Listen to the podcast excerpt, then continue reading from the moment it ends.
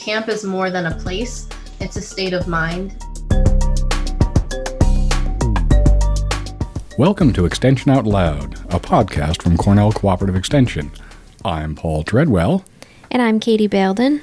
For this episode, we're talking to who, Katie? We're talking to Amy, Corrine, and Sabrina, who are each camp directors for different 4 H camps in New York State. And we're also talking to Shawn, who is a New York State camp specialist who supports camps across the state. And we had a previous conversation with Shawn and a different camp director about a year or so ago. This season was certainly a unique camp season. Yeah, definitely. It was really interesting and inspiring to hear all of the different ways that Amy, Corrine, and Sabrina changed the camp experience this year to make it safe and fun. Corrine Tompkins here from 4 H Camp Shankitunk in Delaware County. And I believe that 4 H camps are special because we follow the 4 H mission, learn by doing, and we just bring people together, get to know each other. We make positive connections and we, we implement positive youth development with kids and, and our staff. And it's just a great experience. Welcoming to everyone. Hi, I'm Amy Pyra from 4 H Camp Beechwood in Wayne County. I think the spirit of camp is really the bond that happens between the campers and our counselors and the staff, creating friendships and learning about nature. Hi, this is Sabrina Derue from 4 H Camp Wabasso in Jefferson County. And I think the spirit of 4 H camp is really the sense of belonging that all of 4 H tries to foster in all 4-H programs, but at camp it is more special because we're able to spend so much time together and build life skills while really just having fun. Hi, uh, Shawn Tiede. I'm the New York State 4-H camping specialist, and I think I would echo what the others have said at this point. I think uh, 4-H camp is a really special place because it's open to anyone. You don't have to be a member of 4-H to attend. It's open to any youth that age wise is eligible to attend or participate in the case of this year, as we had some new experiences that were introduced. So, that openness and creating that sense of belonging, I think that's what makes us a special program. Yeah, and Shawn, you really bring up one of the main reasons to have this conversation right now is, you know, we are living in a period that is different than anything I think any of us experienced in our lifetime. So, the experience of 4 H camp this season was radically different from anything else in the past I think we've experienced. Can you all talk a little bit about how you bring that spirit into this virtual environment that we're in and facilitate some of the same experiences for your youth? I'd love to tackle that for you, Paul. So at 4-H Camp Shankitunk, we really wanted to make sure that we got something out to our camp families because camp is more than a place; it's a state of mind. And it's an experience that kids look forward to every year from the moment they leave. And we wanted to make sure we were able to fill that gap. We released a Camp in the Box program where we packed up camp activities and culture and positivity, and we sent it right to the kids to do safely at home. And in addition to that, we also did some virtual programming and we did some interactive game sessions, some camp favorite traditions. We had sing alongs we just kind of brought the spirit of camp into the virtual realm this summer. And is that a universal experience for the rest of you guys? So at 4 H Camp Wabasso, we did something very similar. We saw the need to be able to connect to our campers as well. And we did put together a camp in a box. We sent them out to almost 600 youth in our county and beyond. And we supplemented the at home activities with virtual sessions where the campers could join us to do some of the activities together, but also play games and really build that sense of community that camp has. And then we closed each of the three sessions with a virtual campfire. So we were able to do some sing alongs and tell some campfire stories, really play big group activities and games and close it with a really nice um, show and tell and our closing campfire story. In Wayne County with Camp Beechwood, one thing that makes us really unique is that our counselors are our teams that are part of our Wayne County 4 H program. So we really felt that we needed to provide some sort of leadership for our teams And we actually met with our teams that had signed up to be counselors, and they helped us make the decision to go virtual because they still wanted something to happen, but knew that camp would look very different. We only operate one week in the summer, so we maintained that same week and we sent boxes of material to them and every day was planned out structured starting from 10 in the morning to 11:45 and we kept a very similar schedule to what we normally have at camp so that we could maintain that feel of camp and still use some of the programming that we do at camps. We started every day with our opening ceremonies with our 4 H pledge and did some songs. And then our counselors still had cabin time where they did the activity that we mailed home with the kids. We broke all the kids up into individual cabins, and our counselors led the activity with our campers. And then we had guest presenters followed by some rec time. And then we also shared things about our camp. We explored our camp. So, even though we couldn't physically be at camp, we had taken our counselors and we had hiked our camp and made some videos about different aspects of our camp. And then we were able to show that to our campers in hopes that some of them would take some day trips and go up to our camp and be able to hike around because our, our camp is actually at a state park so they could explore it on their own time. There were some other programming opportunities that some of our other camps created as well that are worth mentioning here because it was a new experience for both the camps and the families. We did have two of our day camps that typically run the entire summer. They did continue to run this summer in a modified format. And so all the various safety equipment for the campers and the staff and the temperature checks and those sorts of things and that was a challenge, but the camp directors dove in, and it was definitely a different experience for them this summer.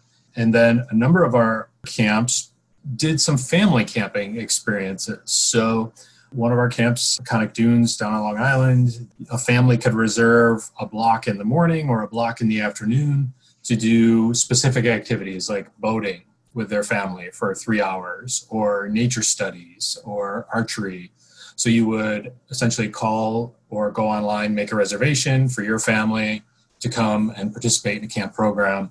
We had 4 H Camp Overlook has been doing overnight family programming where families reserve a cabin and they bring their own food and they can participate in camp programs that are delivered by a limited staff. Those are new ventures for our camps as well.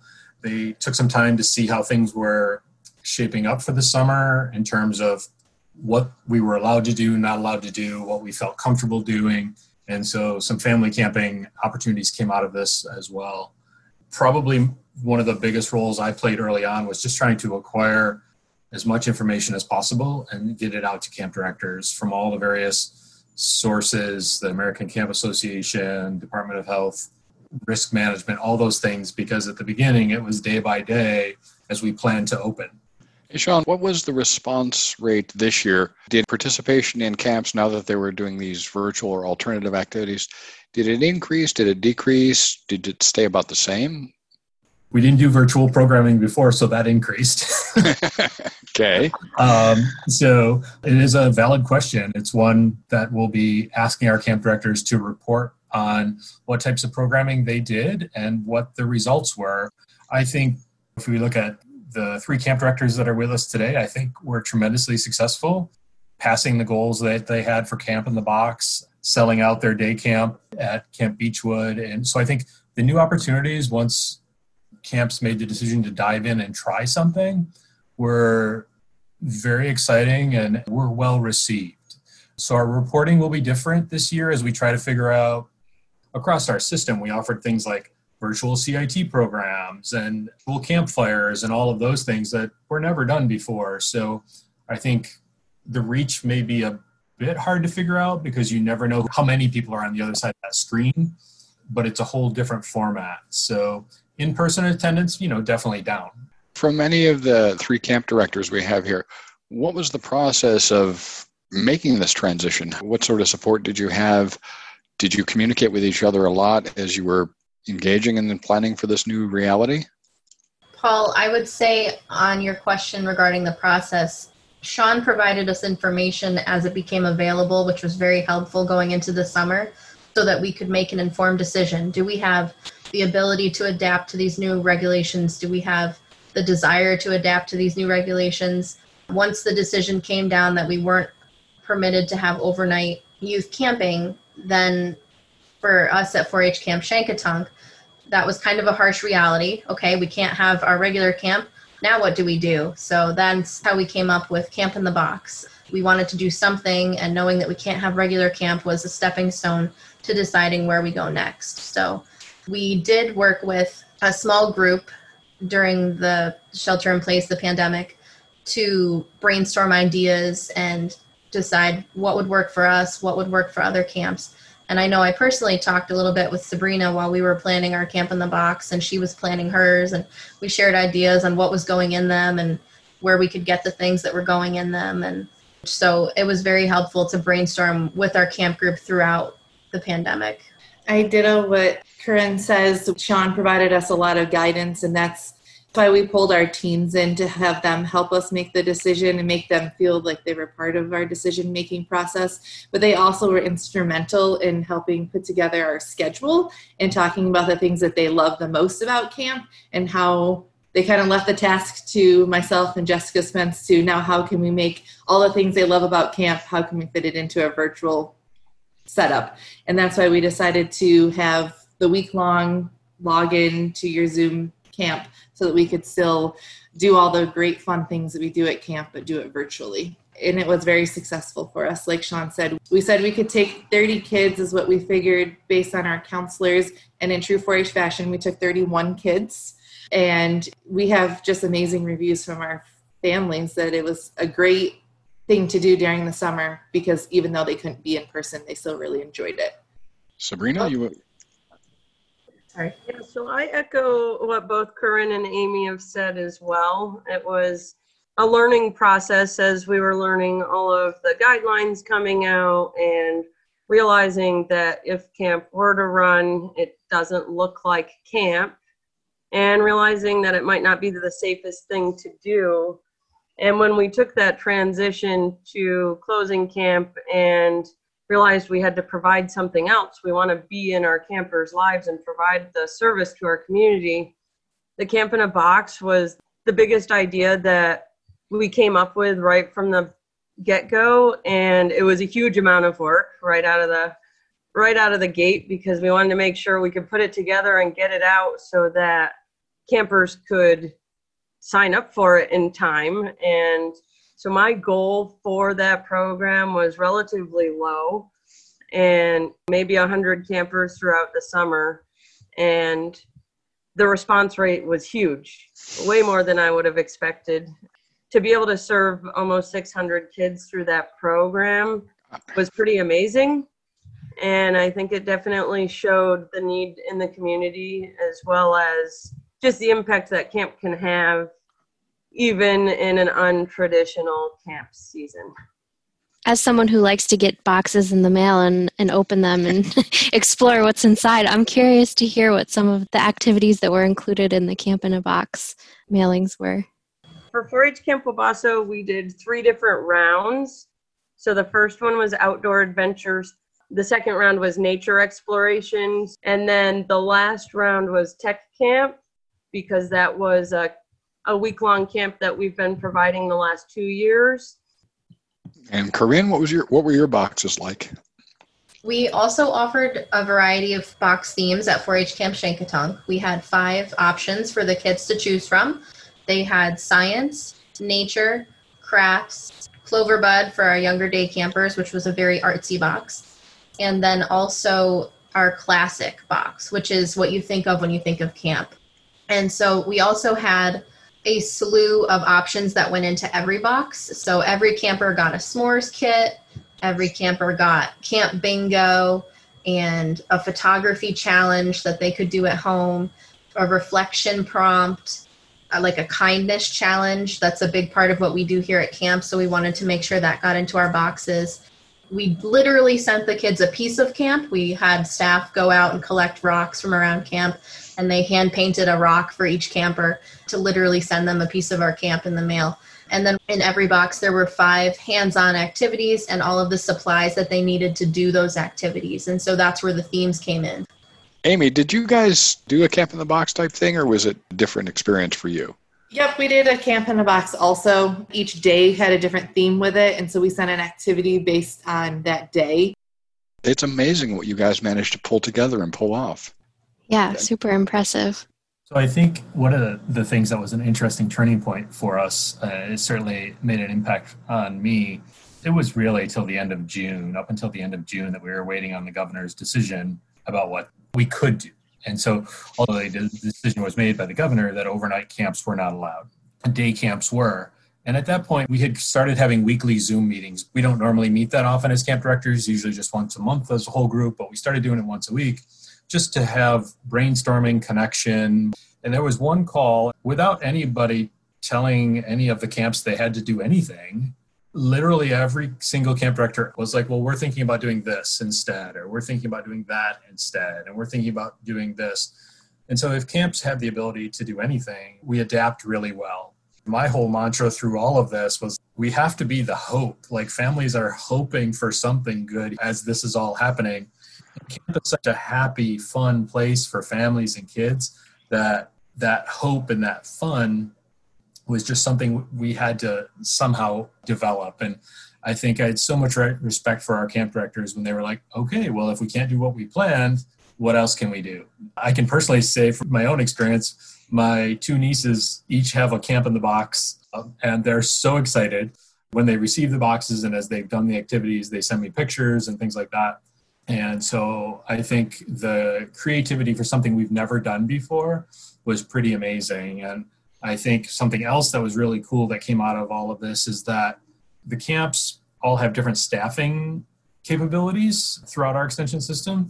And Corrine and Sabrina opened their program to anybody. So they cross promoted. Other camps could take the information. If they weren't able to staff up a camp in the box program, Corrine and Sabrina worked with them to share their program so that there was an opportunity for campers across the state, youth across the state, to experience things that otherwise they wouldn't have been able to. One thing I wanted to add about our program, talking about staff, one of the things that surprised me the most with our staffing this summer, you know, we were able to bring on a small skeleton crew and they just embody resilience and flexibility and adaptability. And I was so proud of each and every one of them. They come to camp to work with the kids, and when they signed up to be counselors with us, they were expecting to do classes here with kids. And then I kind of turned everything on its head and I said, All right, well, now you're going to lead your activities you know virtually or you have to video record yourself so we can upload it to our youtube channel and my staff all became youtube professionals in a day and i was just so proud in each and every one of them and the support we got from funders for our project was overwhelmingly positive. They wanted to support the kids, but didn't necessarily know what they could do as funders. And so when they came across a program like our Camp in the Box, they were more than happy to jump on board and support that initiative. And I was just overwhelmed by the positivity and as Shawn said, the pictures and the reactions that we got from families. It was just incredible. And I was so happy and, and honored to be a part of something this summer thinking back to my camp days, one of the things that I always took away from camp were like these stories of wild things that happened or unexpected things uh, that happened.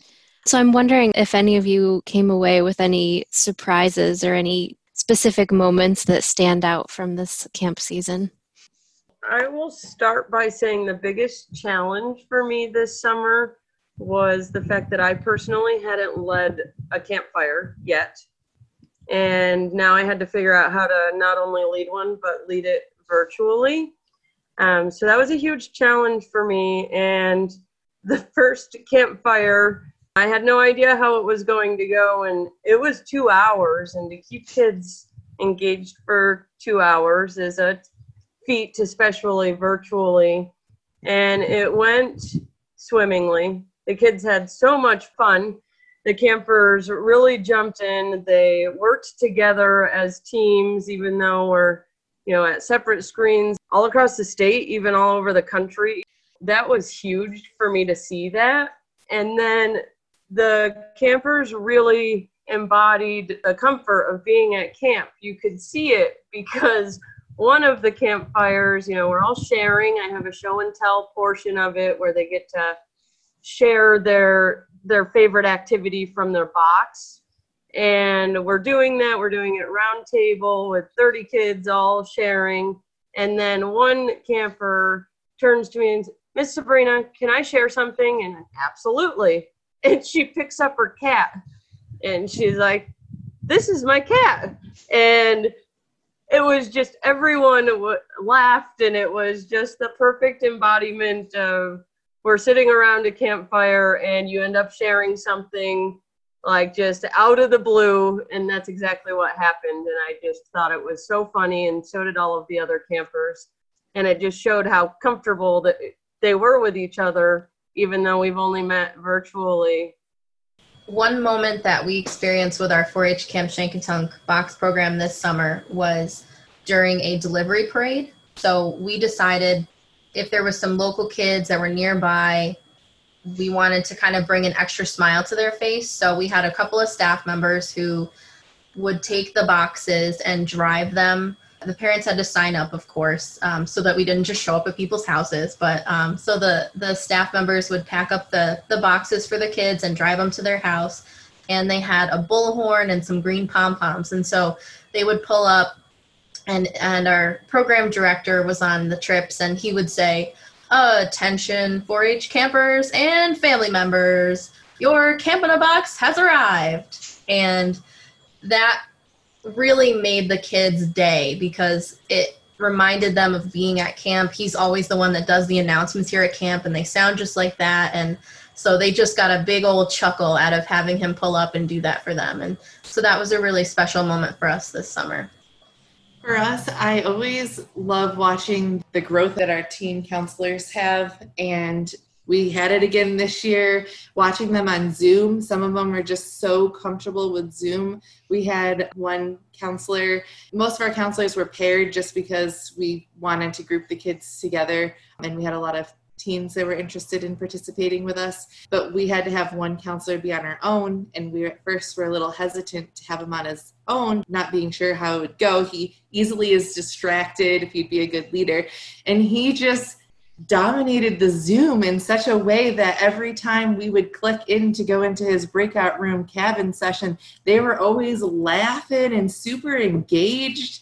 And it's just one of those beautiful things that we we get to witness as being camp directors is just watching the growth of the kids throughout the year. He actually had been a camper at one point, and so now he's a counselor for us, and it's just those are just some of my favorite things about camp that we see every year. And I'm so glad that we were able to witness that even in this weird, unprecedented summer. And hopefully we're back to normal next year. When we look into whatever the new normal is going to evolve into, and let's suppose next summer suddenly everything is under control, there's a vaccine, we're all happy, happy.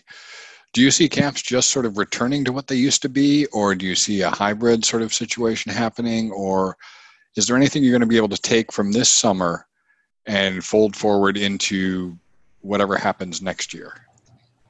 At 4 H Camp Beechwood, we've discussed with our counselors about doing some sort of fall program very similar to our virtual camp and maybe just having it over a weekend. They could do a little camp in a box and still log on to our Zoom and we'd have like a little mini camp. We thought that might be fun and a way to engage our campers in the middle of fall or winter, even uh, when we obviously aren't at camp. Like I said, we were very successful, so we thought it would be worth giving it a try for an off-season event. I think we do have other camps that are looking at adding in fall family programs because they have, as they've gained steam this summer and tried something new that they've never done before, and then found that it's working and uh, parents and families are interested. They are adding dates into September and October. So my hope, and I know I've had some conversation with some of our camp directors, is that some of these new programs that were developed, it might make sense to continue them for the future alongside the traditional resident or day camp. Whatever that new tradition becomes or whatever it looks like some of these new opportunities they don't necessarily pull away from what that traditional experience has been. It might be an added component for a camper that comes to camp for a week but then would like to do camp in a box for another experience during the summer or the families. We've heard from families that they'd never sent their children to camp before, but they came as a family this summer and now they're ready to send them next summer, their children. And so the experience as a whole, you know, these are, as we all know, uncertain times. And so come next summer, as families make the decision to send their campers to camp, all these things we've done this year for camps still to be present in the lives of families will help us next summer for families to feel more comfortable, feel that we're on top of the game and we have a plan. So I think that experience uh, hopefully can add on to those things we would do in the future. Cool. And Shawn, it does bring up a point. So you mentioned the possibility of some camps doing fall activities. Um, where can people find information about what's happening with with 4-H camps? What's the best source of information? There is the one that we the New York State 4-H camp website. So you could just Google New York State 4-H camps, and each camp runs a very unique program. A lot of their social media feeds, their Facebook pages will have information about what they're going to do, uh, upcoming events, things like that. Our system being so unique and diverse, we don't have one answer. This is what we're all doing. Uh, there is uh, there we do have the one website that has all the camps listed on it. And from there you can go to each camp site if you want to go somewhere local or if you're thinking you'd like to you know depending what travel restrictions might be in place or or you know that kind of thing.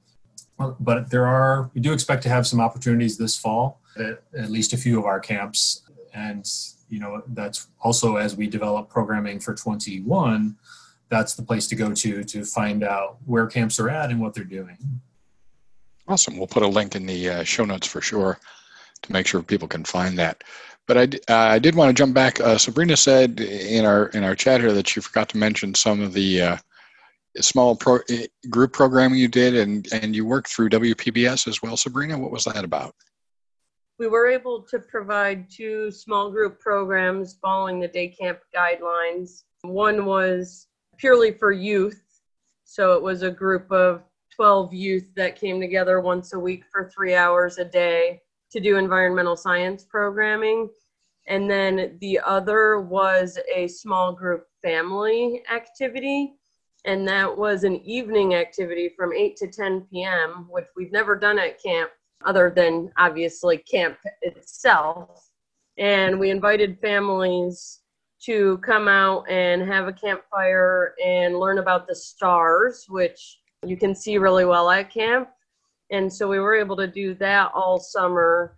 And the combination of the two was really nice to be able to provide to the community and interact with youth in a way that we hadn't been able to in so long and interact with the families as well. And then outside of the small group programming, we were also able to partner with our local WPBS station this summer um, on a project called Camp TV. And I provided three seven minute camp sections. There were activities that would be done at camp that I recorded and provided to them. And those were put into an actual camp TV program that aired across the country that was you know an hour long. There was an mc that was the camp director or camp counselor and he kind of uh, went from camp to camp with different activities. It was a really cool program. And camp wabasso we provided a guided hike through our nature trail here. I did a campfire treats segment where i taught youth how to make banana boats and campfire baked apples and then the third one was uh, tie dye with a twist, which was tie dyeing with fruits and vegetables. So we did tie dyeing with onion and turmeric, with red cabbage, and with berries. Excellent. Well, I think we've covered a lot of ground.